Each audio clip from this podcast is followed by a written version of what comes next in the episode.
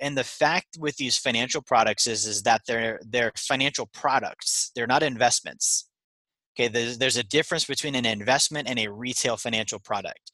So when i started studying wealthy people i realized they don't they don't touch mutual funds. They don't do the 401k they don't use iras uh, they might own those companies that sell those things right. to other people but they don't do them themselves. And that was a yep. big difference that i took on you know it's not about that it's about cash flow. I need to look yep. at how can i build passive income that exceeds my expenses savings and taxes.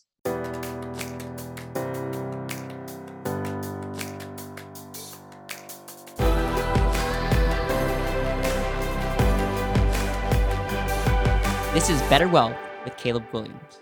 Jerry my man welcome to the show. Hey thanks caleb. It's good to be on. It is good to have you here. Um, I, we were talking before just about you know our backgrounds and it was it's been cool to connect with you because we have similar we have similar backgrounds as it relates to like even what we're doing. And so what i would love is for you to give a little bit of context of your like origin story because i think we can we can learn a lot from where someone's come up. And mm-hmm. and then also just like let's jam about the and asset let's jam about mindset let's jam about um, how you think about money and, and what things you're doing with money and i'm hoping that at the end of this conversation that people have some real key takeaways as it relates to how they can better their life as it relates to the wealth. Totally yeah i'd love to do that. So let's let's jump into your origin story man and like i would love to hear uh, just just you know who you are where you came from and like some of the context that you grew up in yeah, I mean, so so as far as like being um, in the industries, I, I'm a uh, a business owner. I own a company now called Wealth Dynamics. So we help people, you know, become financially educated, wealthy, and navigate their economic futures with certainty. Um, and really with the focus of them helping build, you know, more strong communities around them with what they've learned. But um, being in the industry, I started as a traditional financial advisor. So I was, uh, you know, mutual funds, 401ks, stocks, bonds, term insurance um, and and I started with a very large agency, and it was kind of almost like uh, it was it was not something I was passionate about as a kid. I wasn't like I'm going to grow up and be a financial advisor, right? So you know, in high school, I was really into fitness and bodybuilding. Um, I was an amateur bodybuilder for a number of years. My dream was to be a personal trainer and own a gym, right? And and this more speaks to like entrepreneurism right so I, I i literally graduated high school caleb i walked off stage with my diploma and then i went and trained my first client like it was just like that right? And and after about six months i got promoted up in the gym and i was at this time i was 18 years old i got promoted up to like the head personal trainer like the highest position i could reach in the first six months um, and i had the realization of like wow somebody has to die or quit for me to go any further. And uh, at the time like I, I, was i was getting into sales too i didn't know head personal trainer really just meant salesperson i had to close yeah. people on personal training packages so i closed this giant deal one day and it was the biggest training package we had is like four grand and uh, i was feeling good about it. i was like man that's awesome i wonder what i'm going to make on this and i think i made $30 and i remember just feeling like the wind got let out of my sails right and i had a buddy at the time that was in financial services uh, with a larger company. He's like, "Hey, check out check out what I'm doing. I think you would enjoy it." And I remember sitting down and taking a look at it, and I've never been into like math and, and money and like it just wasn't a thing as a kid that I was interested in because I didn't grow up with it. And uh, I remember seeing the help aspect. It was the same reason I got into personal training. Financially, I saw people are in the same condition as the average person is in physically and they need help and if they don't get help like it's not going to be good for them in the future and that part of me was like like i can't know this and not do something. Yeah that's uh, that's fascinating man just about the growing up in the gym being a, a glorified salesperson yeah. and and just kind of being like man like i i i've i've heard many many stories as people people have a lot of those same experiences and so the aha moment that you had, did you have any aha moments other than being like, there's got to be a better way? You know, as a kid, um, I think at the age of 17, I remember making the conscious decision that I was going to quit on money. Yeah. Like, so my, my parents had, had gotten mm, uh, divorced from each other, I think three different times married, divorced, married, divorced, you know, not to different people, but just back to themselves and then divorced again and you know so as a little kid like i, I watched our house we lost the house when i was eight uh, same summer my mom's car got repoed um, you know but and, and i heard money fights over and over and over shouting and all this stuff growing up so money was not something i viewed as a tool it's something i viewed as like a, a, a source of my problems yeah. right? Like if it wasn't for money my parents might still be together and and i didn't know anyone wealthy so it wasn't like a it wasn't even like like a real thing. I didn't have a real life example of somebody that was doing well with money. I couldn't look at that. It was for me I, an idea that you had to be a tv star and it was only in the movies. So at some point i forget when or, and who but they they told me that money wasn't backed by anything. And i was probably 17 years old and i've always been rebellious and when i was like are you freaking serious? Like, I'm working a job, thinking about going to college to earn this thing, and it's monopoly paper. Yeah. And and I was driving up in my car. I remember driving up this hill called Knik, and, and I remember thinking, like, all right, I'm just not gonna do it. Like, I'm not gonna play the game.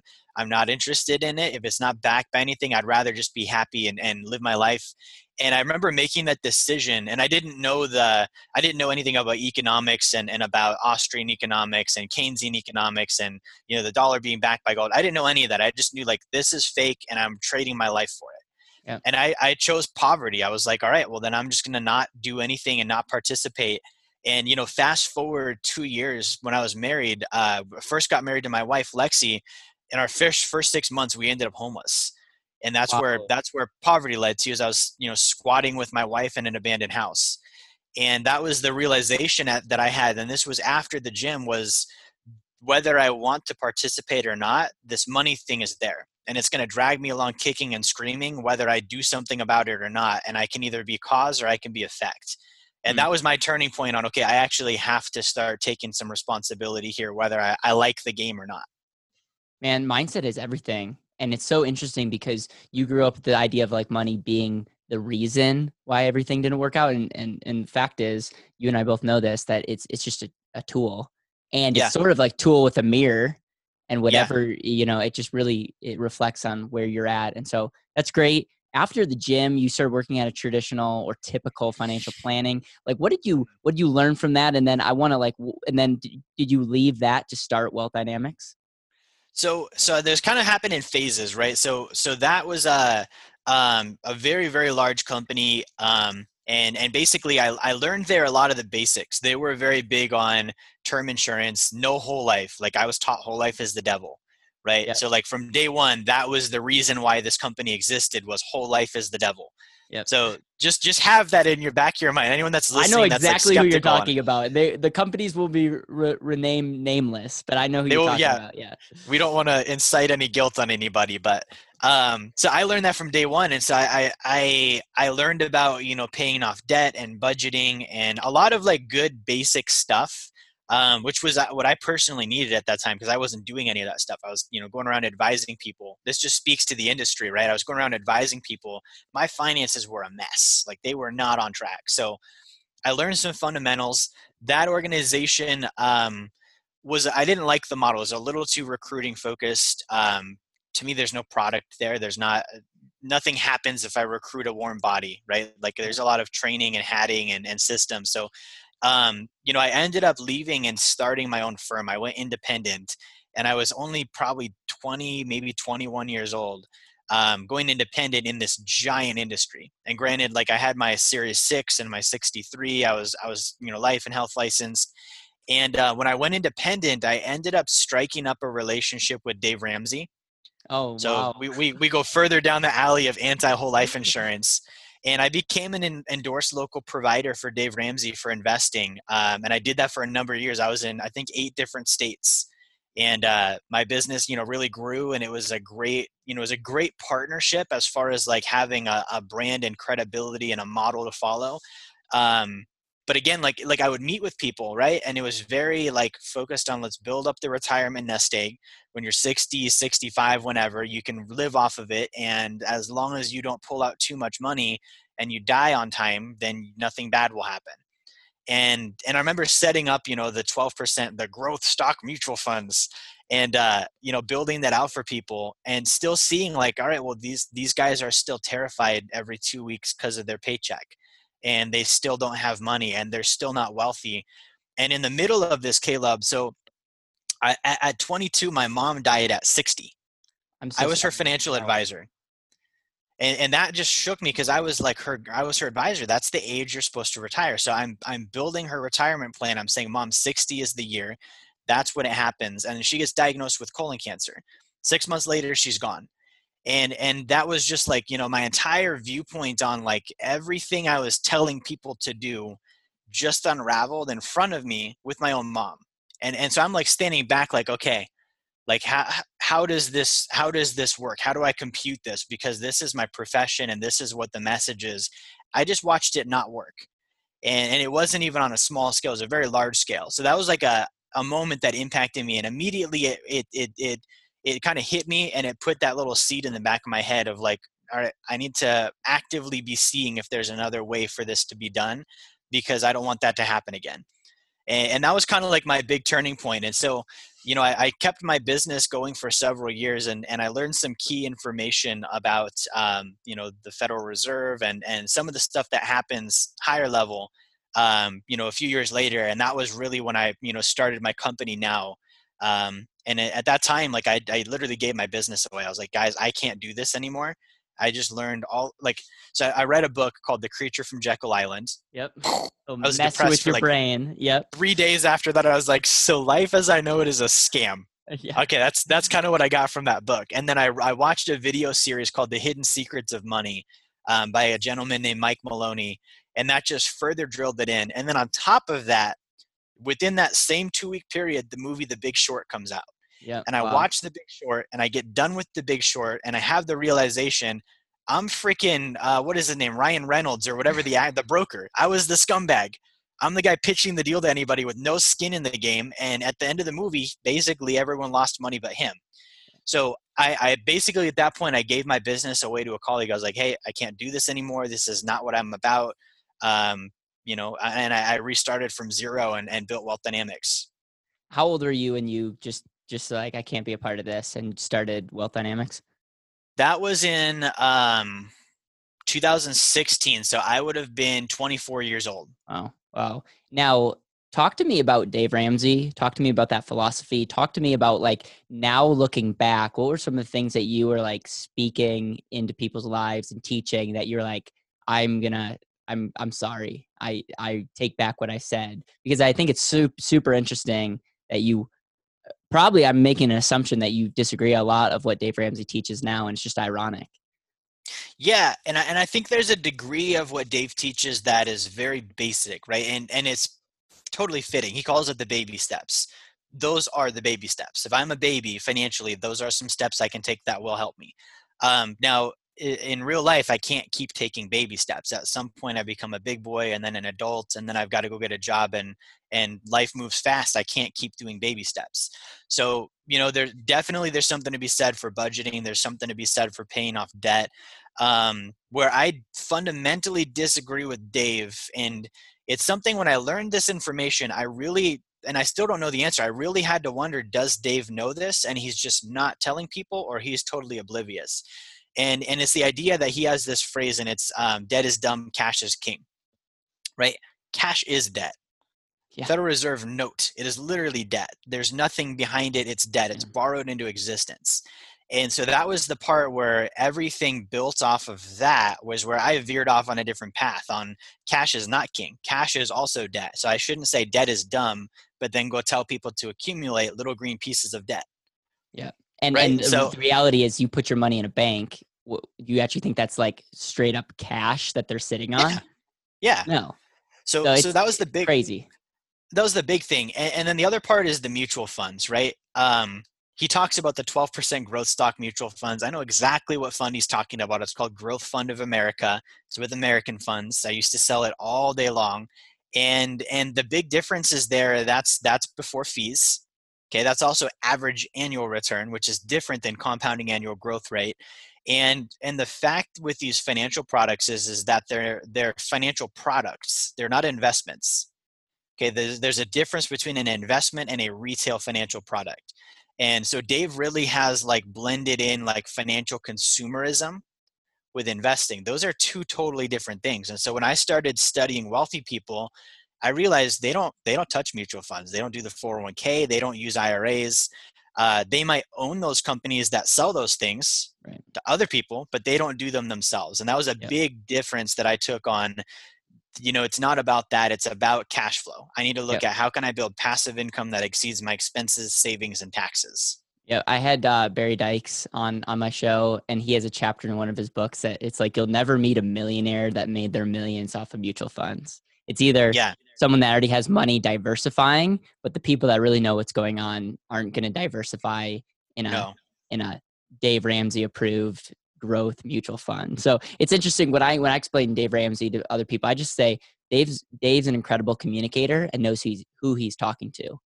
The the sad Yeah. reality is majority of people, you and I aren't directly going to be able to help because there's so many things that are wrong.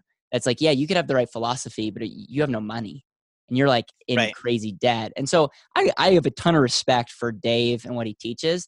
I just, it's like, you have to understand who he's teaching to. And I've, I far too many people are taking his, his logic or lack of logic and trying to build wealth on it. Whereas I'm not, I, I really do believe that he, he's clear with his message and that's creating the most good. And we just have to like have the maturity to be like, listen, there's multiple different messages because Dave, uh, Robert Kiyosaki could be damaging to someone who's like, has the mindset leverages credit cards to do something that doesn't work out you can see Yeah. where you can see where dave's dave's message lands with a lot of people Totally. And what really helped me, um, I learned this when I went independent because I was, you know, working with with Dave. Dave got his start at the same company I got my start at. really So when I had the connection to those origin stories, I was like, okay, cool. I totally know. I get it now. Like that's that's what it's always going to be. Um, so you know, like you said, it's data. At the end of the day, we have to be able to look at all the data, assimilate where we're at, where we're trying to be at, and which data helps us get there. Um, and I, I think you know Dave is a good way to get somebody that's not into the middle class securely into the middle class. I don't think it gets you past that. what was the turning point when it comes to life insurance and whole life and I want you to answer that and then I want to go back and say someone sits down with you and says dude I want you you're you to mentor me and and I want to become wealthy um, so I, I want to first get your thoughts on like that conversion and then the second thing is I, I want to like jam with you as it relates to how one can create wealth and what you would what you would say Yeah, so with the life insurance, that was interesting for me when I so when I gave my business away, um, I didn't have a product. I had I had no product. I didn't know what I was going to help people with. I just knew the I I just knew what was wrong. I knew that there's a system out there that people don't know about and it's evil and I'm passionate about that and I need to fix that somehow. And so I started with investments, right? So I, I became a, a private placement broker. And so I started working with people in private real estate deals and helping them invest there instead and that was great like I, I could put somebody into a position where they could be much more successful with their investments but i started realizing okay well now i'm only helping the people that have money Yep. so what if somebody doesn't have money and then i had to go back to well where would they put it and and i knew they couldn't do the bank because i just learned all about that so it's like it can't be the bank and i knew they couldn't do iras and 401ks because that's going to end up in the stock market so i was like you know uh, gold that, that was the only thing i knew at that time was let's put it in gold and that's good and so we started with that and then i started like doing some research on like well where else do wealthy people put their money? Where have they put their money? And life insurance kept coming up and i wrote it off i was like it, it's not life insurance i promise you it's not life insurance it can't be life insurance and i would just ignore it and somehow i came across an illustration of a high early cash value life insurance policy online and i pulled it up and it was like seeing a unicorn. Yeah. Like it, in my Yep. in my mind it didn't exist. I was taught the cash value is zero for the first two to three years. There's no growth. You lose it all you die when you lose it all and and and basically just this big you know evil cash value and i saw well this guy has like 80% of his money the first year it looks like he can borrow all of that right away and if i'm seeing this right when he borrows it he's still earning dividends that makes a lot of sense Yeah. and so i i spent this was was this was christmas weekend uh, I spent entire Christmas weekend, 36 hours, just studying whole life insurance. That was what wow. I did for my Christmas weekend. And I got to the point where I understood it and I understood what because the stuff Dave says isn't wrong. There are poorly designed policies that are exactly that way. Yep. But what he doesn't say is that that's up to the agent. The agent can choose to do high early cash value and funnel money into paid up additions and get paid significantly less commission, or the agent can choose to do high base premium, not even tell the client that they could do high early cash value and make freaking five five figures on every deal he closes. Yeah. Um, so that was that was what i learned about there and so that was when i started plugging in okay this is where we will accumulate money. We will store money here. When we have enough money here we'll borrow against that and do these investment deals. Yep. Okay so it was very much like the private placement was one of those things that came first and you're like okay what's a more efficient way to do that? That's where you stumbled upon life insurance and you're like life insurance is terrible which by the way dave's uh, correct again. If not set up properly it's trash and mm-hmm. when it's set up properly it's it's one of the most powerful foundational assets that you can have in your life um, and what's interesting is again if you put yourself in dave's shoes he's like it, he's in a tough position right mm-hmm. it's like it's it's hard because you know we know of a lot of people that are doing things that you and i would not endorse and so um, that's super fascinating i would love to have someone on the show talk about how gold and real estate go together because i think um, it would be it would be interesting to hear hear that. Um, and I know that people have a lot of good insights on that. Um, all right, let's say I sit down with you and say, Jerry, I want to become wealthy. I'm making good money. I I want to be able to make an impact in the world, and I know that the current system is is not the right fit. Help me. Mm. Where where would you begin? Like, what does your process look like, and in, in the how you teach someone in the mindset? Yeah, so I have a, a, process I built, and it's called the Blueprint of Financial Freedom. It's it's a phased program of of getting somebody from where they're at today all the way up to, you know, one of the big milestones is becoming an accredited investor. Um, for those that don't know what that means, that's uh, you know basic, you know, a million dollar net worth excluding your primary residence. Um, when you become an accredited investor, and this was something that blew my mind when I learned. Um, there literally are investment opportunities that are illegal for you to be advertised to about prior to being an accredited investor. So it's not even you're not allowed to know. Like as a broker, I would get fined and, and maybe even put in jail if I told you about them prior to you being accredited. Um, we're talking better tax benefits, better returns, better better overall assets. So a big goal is get there because if we can get there, the curtain gets pulled back, all of that becomes available. So I educate people on that. And then I also look at once you're there, the goal there is to have passive income that exceeds my expenses, my savings, which is going to be 40% of my gross, and my, my uh, uh, taxes that I owe. And if I have that, I'm financially free and I always will be. That's kind of the end game, right? Mm-hmm. And then it really is a process of reverse engineering backwards from there. And that's what our blueprint is all about. And so I'll sit down and, um, you know, one of the first things I look at is we need to start you on a forced savings plan. Yeah. Um, and that's where we use the the life insurance. We call it the sacred account. But basically, the the the forced savings plan. I relate this to when I was a kid. I used to. My sister has a ranch, so we used to go through and pull the sticks out of the fields, and they would drive their truck up and down this 100, 100 acre ranch. And for fun, I used to tie a rope around my waist and tie the other end of it to the truck just to see how fast I could run. Because I knew like I had no choice but to run faster. I was going to get drug. That's why we start with the sacred account first. It's wow. it's called income necessity. You're going to get drug if you don't keep up with this thing. And so it really it kind of is a vacuum. It pulls the money into it every month. And that yeah. way you're left to literally spend what's left and you've paid yourself first. And then we focus on things like buying back your debt with your sacred account.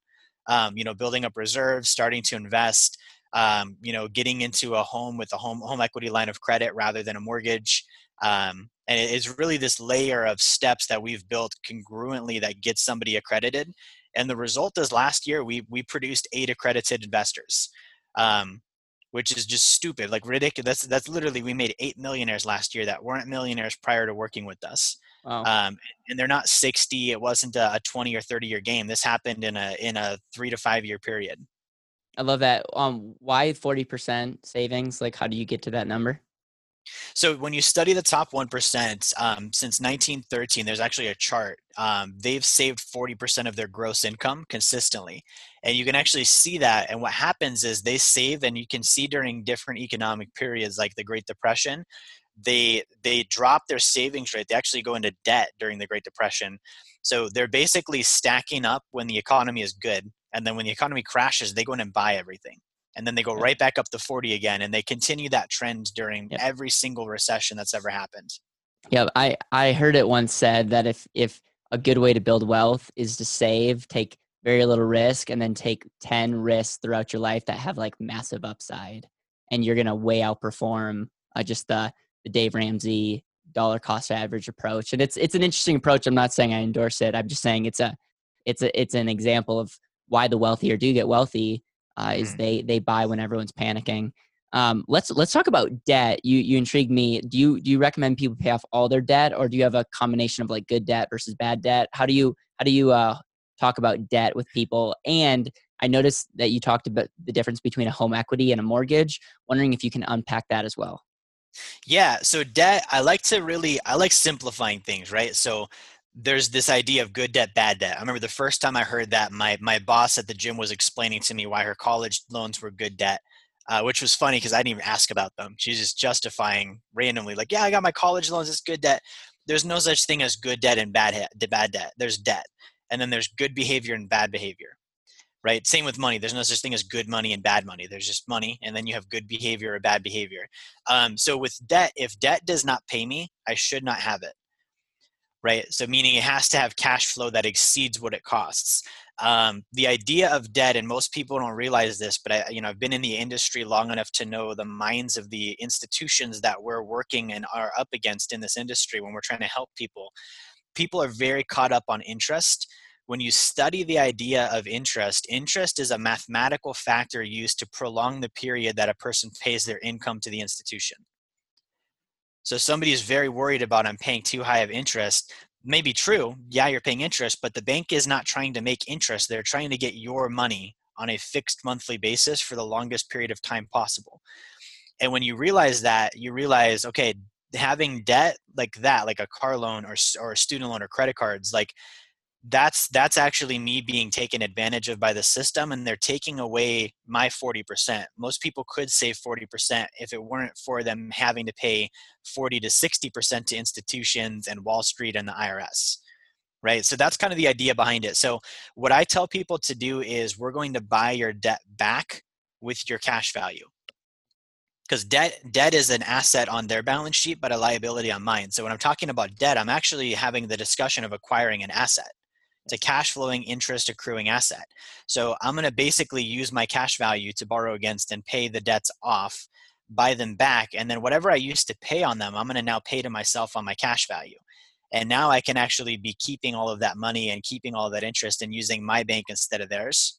So that's that's kind of the concept of it. Do you recommend people pay their mortgage off with their life insurance? No, so that's where we use the HELOC. Um, the mortgage is a concept that was created in the Great Depression. Um, if you look, all of the terrible financial products out there happened during a depression or a recession. Uh, and I have a feeling we're about to have another one happen this year, next year with with uh, uh, federal cryptocurrency, but that's a whole different conversation. Um, but basically, with the mortgage, I recommend people use a home equity line of credit instead of a mortgage. And the idea behind that is is I can deposit into it just instead of putting my paycheck in the bank, I can actually deposit my paycheck into my credit line, reduce my principal, save interest, and then borrow the money out to cash flow, pay bills, invest. Um, and by doing so, I've had clients where we ran projections of their house mortgage producing them an extra $30 million net worth over the next 30 years of their lifespan in comparison to if they do the 30 year traditional, all they did was pay their house off. That's it and, right. and they paid the bank twice the interest in, in that period. So you recommend people like buy their their house with cash and then eh, take out a home equity to like that and then how much home equity loan can you get if like let, let's keep numbers simple if you have a your house is worth a yeah. hundred thousand what kind of home equity can you get with that and then how are you recommending your clients like you're saying buy buy a house with cash and then refinance into a home equity yeah, so here's what I like to do on that. So we we talked about real estate and gold. I also I also own a gold brokerage. So um, we save up a 20% down payment in gold. Okay. okay. you can do a line of credit against gold. So we borrow against the gold. We use that gold loan of uh, line of credit to then go purchase the house. You can buy a house on a HELOC with a 20% down payment. Right now, the down payment is going to get me into the HELOC. My HELOC mortgage payment is interest only. So my housing payment just dropped by like 300%. So the extra money I'm now going to pay my gold loan back, deleverage on my HELOC on my gold gold line of credit. Once that's paid off, I then start depositing all of my paychecks into my home equity line of credit, and I'll just do all my bill pay and everything out of that account. It's literally yeah. a checking account.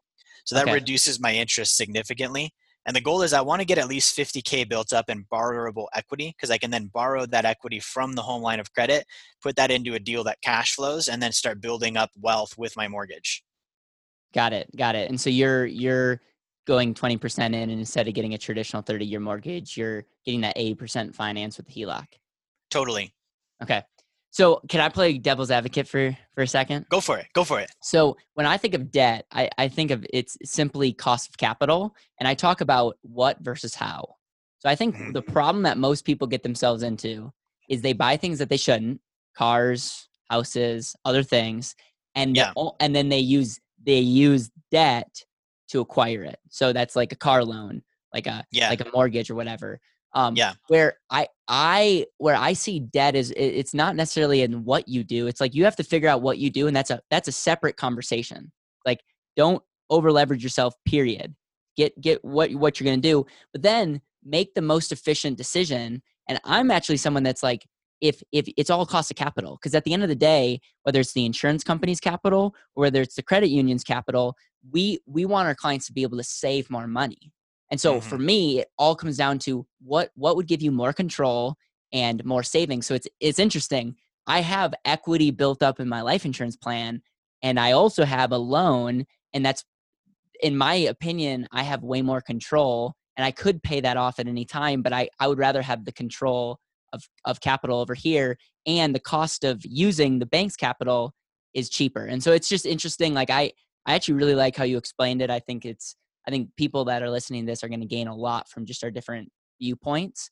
Um, but that's mm. like the one difference that I think I have when it comes to um, controlling money, and and I look at the cost of of that money, and it all comes down to being able to save more, which we both agree on. Yeah, and I, and I think the the main thing to kind of point out some similarity is it sounds like you have enough where you could pay off your debt. Yes. So it's it's different than I don't have the money, so I've got to. You're saying, yeah. no, I do have the money. I'm making the choice to use the bank instead um, and that's that's better like that's better than i don't have money so i need to go borrow theirs. Like it's right. it's your your cause rather than effect. Right and that goes back to don't buy things that are not a good like that's where really understand the difference between an asset and a liability because the problem is people buy a car that they don't have money for and so they they get into debt and then you look at it and you go this the how you purchased it is just another bad decision that's compounded by the fact that you bought something that you can't afford. Exactly. to- totally spot on man Oh man, we I could talk all day long. What what other things are are have been like epiphanies for you as you've kind of been on this new um like this this this new journey? And I know like when we reached out, we were we had a really great conversation. We're like, dude, we're we're like trying to do the same thing, and it yeah. is so cool to like unite with people that like get it. And I'm just excited to like rise the tide as it relates to education and get get people to see that there is a better way. Yeah, I think I think right now, like the main thing that that I'm really um, focusing on with people is like especially we've had like COVID nineteen and all this quarantine stuff, which hasn't been good. But if you watch debt pay down and savings rate, they're all time highs. Yep. So people are starting to have a wake up call on okay, I actually need to start doing something with my finances. So what I'm trying to do is really catch that wave and say, okay, great, but let's turn this into a behavior so that it's not just something we did when we were scared during COVID 19. It's something we should probably always do. Um, and so we're, we're teaching a lot about just understanding like what is money where did it come from how do you produce more of it um, i have a concept i teach called the triangle of wealth which is i've got to earn save and invest um, and if i don't do all three of those things like i can't i can't build wealth and especially today in the social media age, you'll see a lot of influencers who like to pick one of those things, and it's usually earn or invest. They ignore the save part because um, we hear a lot of like savers are losers and cash is trash and all this stuff, which I get the viewpoint, but it's not helpful to people. So, you know, we've got to earn for sure. So, how do we do that? You don't have to be a master salesperson. Like, you basically have to, to be knowledgeable at something, be valuable, and then go exchange with people, and money will just show up Yeah. And then you've got to save, which is keeping it off the top and paying yourself first. And you've got to invest in things that produce income, which then reinforce my ability to do number one, because now I have more income. Yep. So that's really been a concept we're teaching is that this is a continuous triangle. And if you keep doing it, it keeps getting bigger, and that is wealth. And it's a behavior. It's not something that we have to stop after COVID gets done. You know, if you're paying off debt, if you're saving, like great, let's keep it going. And that's that's been it's been cool to see and very interesting to see that this is what it took to get people to do that. I man, I love it, and I'm 100% in agreement. Saving has a bad rap, and it's the discipline. It's like I, I had a conversation with someone uh, before before you, and we were talking about like yield and time, and that's like really really important. But I just pointed out, dude, you could have an amazing yield and and have 30, 40 years, but if you don't put anything in that machine, it's zero. Zero. Yeah. And so I think the uh, we have we have stats on our end that 97% of people are like way under saving. They're not financially mm. in balance. And so like it doesn't matter what you and I are saying, the strategies that we have, we we could no pun intended have gold on our hands and you're still going to miss out because you you haven't put yourself in a position to actually play the game. Um so man, I 100% love this. How can people like connect with you and like how can they like learn more about what you're what you're up to. I know that you had a book. I know that you have your main website and there's just a lot of areas that a lot a lot of the people that listen to this want to learn more and i encourage them to just meet other people that are we're, we're speaking the same thing. We have different nuances and different ways to talk about it but what we're doing is we need to like rise up because wall street and some other pundits uh, of the world are are getting loud and so we have to figure out a way to um, match that Totally. You guys can can find me on any social media, Instagram at Jerry Fetta. Um, you add me on Facebook, Jerry Fetta. You can follow our Wealth Dynamics page as well. Um, and, and, yeah, if you just Google Jerry Fetta, a ton will pop up. So that's that's like a t- that's like a power move. Just Google my name, and Google will tell You'll you. see. You'll see. I love it, man. Uh, the question I end all my podcasts with are the legacy question, and the legacy question goes like this: um, This is your last day on Earth, your last conversation with the people that you love the most. Um, and knowing what you know now, what would you share with the people that you love the most about all the things that you learned if you had that one last conversation? That's a good question. Um, I'm a very analytical thinker, so I'm thinking about what would I've already told them up to this point. But if, if I if I haven't shared all the stuff with them, um, I, th- I think my my thing would be save forty percent. Like if if nothing else, go do that. You will. That's the linchpin. You do that, everything is fine. I've probably already taken care of them from a legacy standpoint. They may or may not know that at that point in time, but I would want them to do the the forty percent rule. I love it, man. Uh, appreciate you, and and yeah, I hope you have an amazing rest of your day. And I'm excited to continue to rise the tide with you and, and share this message. Awesome. Thank you so much, Caleb.